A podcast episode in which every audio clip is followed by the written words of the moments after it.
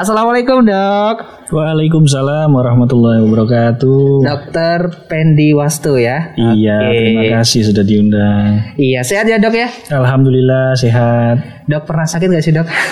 Oh iya, pasti kita manusia pasti gitu ya pernah ya. Ah, ah, Semuanya pasti pernah merasakan sakit Nah bagaimana nih cara untuk menjaga kesehatan ala dokter Pendi sendiri? Ya sederhana sih ya. Apa itu? Ya seperti eh, khususnya di era pandemi ini ya. Eh, selain kita jaga kesehatan ya, jaga iman, jaga imun, Mm-mm. ya eh, makanan bergizi pastinya, istirahat cukup, olahraga, ya sama hindari stres ya. Iya, oke. Yang seringnya tuh kalau ngomongin stres, sebenarnya manusia tuh nggak bisa luput dari stres ya. Iya. Tapi manajemennya gimana nih? Yang bagus caranya dok? Ya sederhana juga kembali lagi ya sebenarnya dengan eh, apa namanya dengan kondisi iman yang baik dengan kondisi fisik yang baik otomatis eh, sangat berhubungan dengan imun juga Oke. Gitu. Dan tentunya juga menciptakan kebahagiaan ya dok ya. Banyak yang bilang kalau ada orang yang bilang saya itu akan tersenyum ketika saya sudah merasa bahagia. Padahal sebaliknya. Kalau kita bahagia, pasti kita sudah otomatis akan tersenyum ya. betul. Ya, kita ada pembahasan nih. Tapi tentunya juga untuk monitor DAIS kita ajak untuk berpartisipasi. Silahkan untuk mengirimkan pertanyaan lewat SMS maupun juga WhatsApp-nya di 0821 336 dan kami tunggu di 024 352. Dokter Pendi kita pembahasannya yaitu infeksi pada kehamilan ya. iya betul Oke, ada yang perlu disampaikan terlebih dahulu silahkan dok. iya terima kasih Mas Konan atas kesempatannya Eh, jadi sebenarnya infeksi ini tidak hanya pada ibu hamil Hmm. Ya, cuman ya pada kesempatan hari ini saya diberi kesempatan untuk membahas salah satunya infeksi pada kehamilan. Eh, jadi sebelum hamil pun atau tidak hamil pun atau pada pria pun bisa terjadi namanya infeksi, secara secara umum infeksi itu ya eh, apa namanya adanya eh, serangan baik itu virus, bakteri maupun jamur ke dalam tubuh. Jadi eh, semua kondisi bisa. Namun pada hari ini kita bahas tentang eh, infeksi khususnya pada ibu hamil. Ya sebisa mungkin kita bisa mencegah jauh lebih baik. Gitu. Oke, jadi ibaratnya infeksi itu bisa dialami oleh semua orang, bukan hanya dari ibu hamil, tapi juga semua individu. Nah, infeksi tadi juga ada disebutin bisa dari virus, bisa dari jamur dan lain sebagainya, dan penanganannya pun juga akan berbeda. Dan untuk infeksi pada kehamilan, sebenarnya ini menjadi sesuatu hal apakah momok yang menakutkan bagi ibu hamil, atau sebenarnya ini bisa dicegah, dok? Iya betul. Eh jadi yang pertama se- saat eh, kondisi sebelum hamil untuk mempersiapkan kehamilan kita butuh fisik dan imun yang baik. Eh, bahkan ketika terjadi proses kehamilan ada juga beberapa yang tidak tahu kalau eh, pada saat ini sedang kondisi hamil. Ada yang mungkin mempersiapkan sehingga eh, hampir setiap hari ini tes pack ya kok belum positif gitu. Nah begitu hasilnya positif ya baru eh, itu pun eh, apa namanya saat yang dinantikan. Tapi ada juga yang pada eh, bulan ke dua atau bulan ketiga atau bahkan bisa juga eh, apa namanya sudah cukup lama baru tahu kondisinya loh hamil gitu. Alhamdulillah. Nah eh, kondisi hamil ini sendiri hmm, secara fisiologis atau secara normal itu ada perubahan pada tubuh khususnya eh, ibu hamil. Eh, yang pasti terjadi adalah perubahan hormonal. Perubahan hormonal di sini eh, pada tubuh menyebabkan eh, sedikit rentan pada ibu untuk terserang infeksi sehingga eh, infeksi yang tadinya ringan sederhana maksudnya misalnya contohnya influenza saja yang tadinya ringan pada kondisi ibu hamil karena dia rentan bisa menjadi eh, influenza yang eh, cukup uh, sedang infeksinya hmm. atau sampai berat kadang-kadang gitu. Yang tadinya biasanya ringan-ringan saja. Oke. Okay. Dan infeksi itu sebenarnya apakah datangnya sebenarnya ketika tubuh atau imun itu melemah atau sebenarnya yang seperti apa dok yang bisa menjadikan indikasi diri itu sudah terkena infeksi? Iya. Uh, jadi ada beberapa faktor dari hmm, tubuh ya. Yang pertama faktor tubuh atau diri sendiri atau host kitanya sendiri. Mm -hmm. Kalau kita mempersiapkan diri dengan fisik yang kuat dan uh, jauh dari stres itu tadi, otomatis imun baik mm -hmm. sehingga uh, secara langsung maupun tidak langsung bisa menghindari dari kondisi sakit. Mm -hmm. Uh, namun beda be, beda halnya atau beda kondisinya misalnya kita kondisi fit tapi ternyata di lingkungan kita semua sakit. Nah, itu. Gitu. Maka uh, mau tidak mau kita berhadapan dengan uh, berbagai macam kuman di situ. Uh -huh. Nah, maka ya bisa menjadi kondisi yang sakit tapi dengan kondisi yang fit otomatis misalnya itu virus bisa uh -huh. sembuh dengan sendirinya atau self limiting disease kalau itu virus gitu. Tapi kalau untuk bakteri biasanya menimbulkan gejala tapi berat atau ringan tergantung kondisi fisik itu sendiri. Oke, dan bisa dijelaskan dok eh, apa namanya untuk infeksi ini sendiri, yang model infeksi jamur yang seperti apa ataupun yang virus seperti apa dok? Iya, jadi pada wanita yang hamil itu eh, ada berbagai macam eh, infeksi. Yang paling mudah kita tahu infeksi itu bisa masuk uh, pintu masuknya banyak ya. Uh-huh. Yang pertama bisa dia masuk dari uh, respirasi atau pernafasan. Yang kedua bisa juga dari makanan, uh-huh. ingesti. Bisa juga lokal transmisi dari uh, faktor higienis lokal dari saluran reproduksi wanita. Uh-huh. Ya. Uh, atau saluran genital. Nah, di situ juga bisa terjadi transmisi ya mudahnya kalau misalnya dari respirasi seperti influenza atau pandemi ini covid mhm. Kemudian dari saluran cerna itu bisa juga dari uh, mungkin yang yang yang cukup berat pada uh, apa namanya infeksi pada kehamilan yang sering kita uh, dengar dan kita uh, apa namanya seperti infeksi tors itu ya uh, khususnya hmm. si T-nya atau toxoplasmosis hmm. yaitu Kemudian kalau lokal dari apa namanya saluran reproduksi atau saluran genital itu seperti ISK atau infeksi saluran kencing atau infeksi saluran kemih, bisa juga uh, infeksi yang uh, dari saluran uh, reproduksi atau saluran genital yang di bawah itu. Oke, jadi kita bahas satu persatu. Yang pertama hmm. tentang uh, berkaitan uh, masuk melalui apa namanya organ hidung ya berarti uh, udara ataupun virus dan seperti itu nah itu uh, langkah apa yang mungkin bisa uh, untuk mencegahnya dok apalagi ini kondisi uh, pandemi yang seperti ini ya banyak itu kan kita dengar para ibu hamil yang sangat-sangat khawatir dan bahkan mungkin berlebih Selain faktor psikis yang uh, kita harus mensugesti diri bahwa kita bisa melindungi diri kita dan juga uh, anak dalam uh, kandungan, pasti ada ikhtiar yang lain. Apa saja itu, Dok? Iya, sederhana ya, uh, infeksi virus ya, khususnya virus influenza Nah, mungkin kita uh, sedikit um, apa namanya yang ringan dulu seperti uh -huh. influenza. Tapi kadang juga pada beberapa uh, apa namanya ada yang memiliki kondisi khusus seperti alergi, mungkin ada bersin-bersin atau apa hmm. yang harus kita bedakan dari influenza. Nah, kalau untuk influenza sendiri ya seperti yang gejalanya sering, pasti pernah semuanya ya, hampir semuanya pernah merasakan. Nah, namun kadang diikuti dengan kondisi demam yang biasanya pada saat dia tidak hamil dia tidak demam, maka uh, bisa kita katakan ada kondisi uh, infeksi influenza salah satunya di sini. Nah, kemudian untuk penanganan sederhana ya mungkin di rumah ya kita uh, apa namanya uh, tetap menjaga kondisi tubuh, uh -huh. makannya jangan sampai kurang, konsumsi cairan jangan sampai kurang, nah, apalagi uh, dengan adanya kondisi hamil kebutuhan cairan juga pasti meningkat.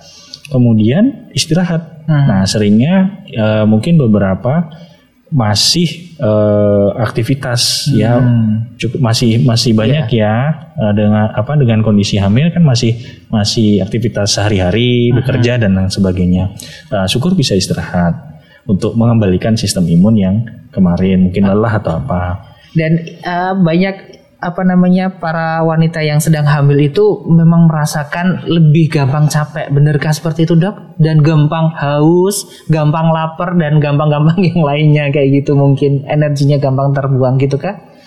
Iya ya? Iya jadi memang kembali yang uh, kondisi hamil itu sendiri ada perubahan hormonal yang menyebabkan uh, si ibu mudah lapar, mudah lelah, bahkan ada perubahan imus, uh, apa namanya mood dan emosi. Oh, iya, okay. uh, jadi jadi ada yang berubah di situ. Uh, tapi tidak boleh merubah kebiasaan baik sehari-hari. Hmm. Uh, uh, apa namanya? hingga melupakan uh, kebutuhan sehat sehari-hari. Oke, jadi sering kali kayak gitu, terus uh, kadang tuh ya saya kadang nge-flashback ke belakang lagi. Jadi ini uh, apa namanya dikatakan dengan ngidam lah seperti itu dok. Jadi jadi tamengnya itu dok. Sebenarnya uh, uh, kaitan antara memang itu kebutuhan uh, anak ya, dalam kandungan ibu dan ngidam tuh kalau dokter sendiri melihatnya fenomena itu yang kayak gimana dok Iya, jadi sebenarnya ngidam itu lebih ke faktor ibu ya, ah. faktor ibu lebih ke mungkin kalau kita lihat sebagai faktor keinginan ya. Hmm, hmm, hmm, iya. nah nanti beda-beda ya ngidamnya ah. macam-macam bisa dari faktor makanan dan lain-lain, tapi itu kembali ke ke faktor hormonal ya. Nah makanya muncul proses seperti itu. Ah. Ya nggak apa-apa, yang penting jangan sampai berlebihan iya. karena dengan uh, pola makan yang berlebihan dan lain-lain sehingga mungkin berat badannya meningkat lebih dari yang di apa yang diperbolehkan uh, uh -huh. sehingga bayinya ikut berlebihan, berat badannya berat. sehingga resiko infeksi lebih tinggi. Oh, berarti infeksi pun juga kita bergabung apa melanjutkan ke infeksi pencernaan itu juga dok ya? Iya. Berarti pencernaan itu bukan hanya sekedar sakit saja, tapi makanan minuman yang dikonsumsi akan menyebabkan infeksi. Bisa dijelaskan gimana dok bahasanya ibaratnya uh, warningnya atau mungkin apa yang harus diperhatikan oleh ibu hamil ketika mengkonsumsi makanan ataupun minuman dok? Iya, uh, mungkin uh, saya langsung menyebut salah satunya ke infeksi torch ya. Hmm. Ya, ini sebenarnya adalah uh, singkatan dari toxoplasma rubella kemudian ada herpes juga, hmm. ada CMV, hmm. cytomegalovirus. Nah, yang uh, via makanan paling sering itu adalah toxoplasma atau toxoplasmosis. Biasanya uh, karena kita mengkonsumsi makanan yang kurang matang, daging-dagingan. Ya memang beberapa sering mengidentikan dengan memelihara kucing. Tapi sebenarnya tidak juga karena beberapa apa yang kita makan seperti uh, daging sapi ya, kalau mungkin beberapa jenis lain apa daging babi itu juga beberapa juga bisa. Nah, uh, dengan makanan yang uh, mungkin sudah terinfeksi dengan kuman toxoplasma ini sebelumnya, ini bisa berkembang biak di dalam tubuh Nah, tubuh sendiri punya mekanisme untuk mempertahankan dan membunuh si kuman. Tinggal uh, seberapa kuat imun tubuh untuk membunuh, apakah dia menetap atau bisa uh, membunuh kuman toksoplasma itu sendiri. Oke, jadi makanan atau minuman yang sebenarnya dianjurkan dan adakah yang dilarang dok untuk ibu hamil? Ya ini terlepas dari ketentuan penyakit bawaan yang lain dan sebagainya. Apa yang harus memang oh ini yang boleh dianjurkan, oh ini yang memang tidak dibolehkan, Dok? Ya, untuk secara spesifik sebenarnya tidak ada. Tidak ada ya. Kecuali uh, pada kondisi ibu dengan uh, adanya penyakit tertentu seperti uh-huh. diabetes atau penyakit tiroid atau gangguan autoimun yang uh-huh. lain. Tapi kalau kondisi umum bebas, tidak ada masalah. Yang penting makanan itu sehat, uh-huh. gitu. Oke, okay, yang kayak dulu ada yang istilahnya jangan makan durian yang panas dan panasan kayak itu nanti anaknya ibaratnya sampai yang gimana gimana. Saya pun juga takut ini bener apa enggak sih kayak gitu ya. Kalau maunya dihindari ya udah nggak makan. Tapi ibaratnya kalau oh ini dianjurkan. Dianjurkannya apa? Kadang tuh istri nyeletuk entah itu keinginan pribadi atau keinginan jabang bayi ataupun mungkin dialami juga oleh para suami pendengar radio Dais ini. Ini kalau nggak dibeliin katakanlah uh, es coklat atau favoritnya ibu nanti adiknya ngiler gitu gimana dok? Itu mitos atau fakta atau gimana tuh? Iya sebenarnya ya sampai detik ini tidak ada jurnal atau penelitian yang ke arah situ sih. Ah. Cuman uh, lebih ke faktor yang uh, saya sebut tadi lebih ke keinginan karena keinginan, ya? perubahan ya? hormonal ah. gitu ya. Perubahan hormonal yang mana tidak di, di, dituruti, tidak diikuti hmm. menyebabkan perubahan mood. Iya. perubahan mood nanti jadi malas makan, hmm. terus uh, stres juga. Iya, kayak gitu. jadi, jadi ya tidak diharapkan juga oleh uh, apa oleh uh, apa kita sebagai iya, suami sebagai suami pasangan ayah. Ya, ya. Dan tadi terakhir uh, infeksi yang uh, di mana melalui organ intim wanita dan ini uh, bagaimana cara mencegah ataupun juga uh, perhatian para ibu hamil dok? Iya betul. Jadi memang untuk infeksi sederhana ya. E, jadi di saluran reproduksi nanti di jalan yang sama ada juga saluran e, apa namanya saluran kemih hmm. yang paling sering terjadi tidak hanya pada kondisi hamil. Jadi infeksi saluran kemih itu bisa terjadi pada siapa pun e, bahkan tidak hamil. Nah kita harus sering tahu kondisinya uh, contoh uh, atau gejala dari infeksi saluran kemih, apalagi wanita rentan untuk terjadi infeksi saluran kemih. Ya dengan kita melihat uh, apa namanya warna uh, air air seni ya. Uh, air seninya warnanya keruh. Hmm. Uh, semakin sering keruh berarti hmm. itu tandanya cairan yang kita konsumsi kurang hmm. sehingga untuk dibuang sedikit maka warnanya keruh semakin sering keruh maka semakin mudah infeksi muncul di situ. Itu semakin ada infeksi, kalau terjadi kehamilan kan saluran kemih dan saluran reproduksi ini bertetanggaan sehingga adanya radang di saluran kemih bisa menyenggol ke saluran reproduksi. Oke, seperti ya. itu. Jadi konsumsi air putih pun juga penting. penting. penting. Dan apakah e, kalau kita dianjurkan setiap hari itu adalah uh, 8 gelas ya. Kalau untuk ini ibu hamil apakah ditambah lagi atau yang gimana dok? Ya, uh, sebenarnya secara mudah sih 8 gelas atau dua setengah liter per hari. Tapi kebutuhan itu akan meningkat uh, baik itu kondisi hamil atau kondisi sedang sakit. Hmm. Ya parameternya kembali lagi sebenarnya uh, dari warna urinnya itu cukup. Tapi setidaknya dua setengah liter atau 8 gelas tercukupi. Oke. Okay dan malah uh, pernah saya juga uh, membaca itu kebanyakan air putih pun juga kurang baik itu sebenarnya statement yang benarkah atau yang bagaimana sih dok sebenarnya? Ya uh, sebenarnya yang kurang tidak baik, yang hmm. berlebihan juga tidak baik. Oke. Okay. Ya pasti. Uh, cuman sih kalau untuk kondisi ibu hamil sih ya uh, yang sesuai saja karena kebutuhan cairan juga cukup penting sih. Hmm. Oke, okay. selain itu, nah biasanya juga untuk mengantisipasi infeksi dengan badan sehat, tentunya juga tadi selain makanan, menjaga diri dan lain sebagainya, ada lagi mungkin olahraga mungkin ya dok. Olahraga yang biasanya dilakukan oleh ibu hamil apa ini dok? Yang pas atau mungkin di tiap uh, semester atau mungkin triwulan awal dan sebagainya pasti akan berbeda. Apa yang biasanya dianjurkan dok untuk mencegah infeksi itu? Iya, jadi sebenarnya olahraga yang dianjurkan adalah uh, olahraga yang tidak terlalu berat atau ekstrim. Karena olahraga yang berat justru menurunkan imun atau daya tahan tubuh.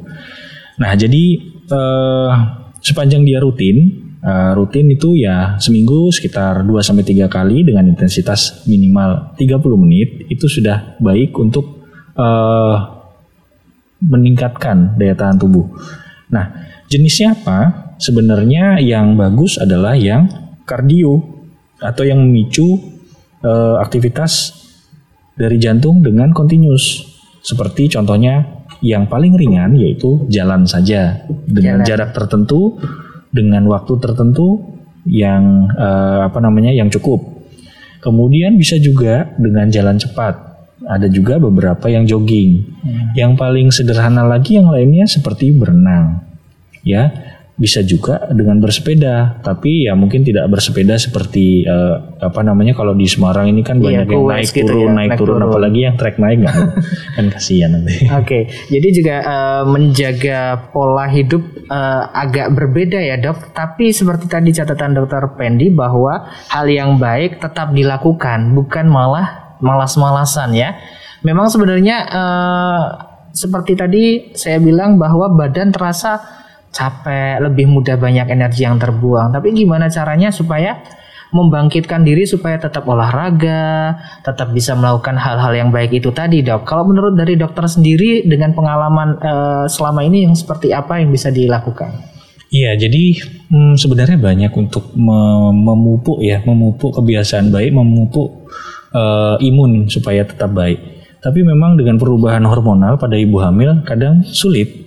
Nah, maka di sini peranan seorang ayah atau suami, makanya suaminya siaga. Nah, Nah, itu. support dari suami eh, harus membutuhkan effort yang lebih, usaha yang lebih untuk untuk eh, apa namanya menggendong semangat dari ibu supaya tetap aktif. Jangan sampai dengan eh, perubahan hormon, perubahan mood sehingga eh, istri atau ibu hamil jadi malah tidak olahraga dan malah eh, mungkin lebih ke sedentari atau malah lebih banyak berdiam diri di rumah misalnya. betul. Nah, ini dibutuhkan dukungan dari suami. Nah, salah satunya apa ya? Suami juga harus aktif untuk mengajak kegiatan, olahraga, support, eh, sharing supaya menghindari dari stres. Kemudian olahraga itu sendiri kalau hanya istri saja ya suaminya nggak pernah olahraga ternyata jadi jadi malas juga. Malas juga ya. Oke, Dok tadi saya menggarisbawahi eh, sharing. Ini kita eh, berkaitan tentang psikis, psikologis karena kebetulan saya waktu mendampingi istri sedang eh, hamil apa namanya hypnoparenting yang seperti itu. Ternyata penting sekali untuk bisa membuat istri tenang dalam berpikir, tenang dalam merasakan dan akhirnya pun juga nanti bisa ketika goalnya untuk melahirkan juga dengan kondisi yang lancar nih. Kalau menurut Dr. Pendi, eh, bagaimana nih hypnoparenting atau mungkin eh, secara psikologis sharing yang bisa dilakukan? Apakah mungkin kalau eh, para suami kan udah capek dok pulang gitu dengerin aduh istri sambil ngantuk-ngantuk apakah tiap malam ataukah yang seperti apa yang gimana dok menurut anda Iya, jadi sebenarnya dari apa namanya untuk ah, sharing ini sebenarnya banyak banyak metodenya. Ya, intinya jangan sampai mem- eh, kita membuat diri kita terbebani, diri kita sebagai suami siaga nih pada Iya. kondisinya. Kemudian juga mengikuti eh, kebutuhan istri karena kebutuhan istri pasti meningkat. Apakah itu kebutuhan sharing atau kebutuhan yang lain seperti misalnya ngidam itu gitu I- kita juga mengikuti kadang kita rajin cerita rajin sharing ternyata istri lebih banyak ngidamnya pengen sesuatunya. Nah itu juga nggak sampai juga kita sharingnya. Tapi di sini juga ada eh, eh, eh, apa namanya sharing yang lain yaitu sharing sama ya eh, si kecil juga. Jadi Nah, tuh. ya tiga hal ini eh, bertiga ini juga harus melengkapi sharingnya. Di samping juga menyesuaikan dengan kebutuhan dan keinginan dari ibu. Oke, jadi berbicara kalau saya kebetulan waktu itu memang eh, banyak eh, dapat info dari istri yang juga belajar bahwa yuk ajak ngobrol jabang bayi dalam perut. Ternyata penting banget ya dok ya.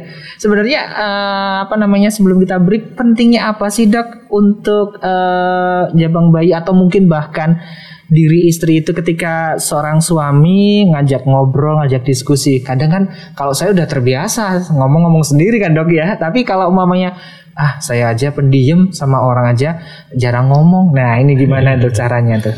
Iya. Jadi eh, sebenarnya kepentingan itu tidak hanya pada kondisi saat hamil. Eh, kalau berhubungan dengan faktor infeksi sendiri, ya dengan adanya eh, jauh dari stres, maka eh, otomatis imun kita juga jauh lebih baik, sehingga kualitas tidur kita terjaga. Kemudian untuk mengontrol emosi terjaga, jadi kita jauh lebih baik sih kualitas ininya sih eh, imunnya.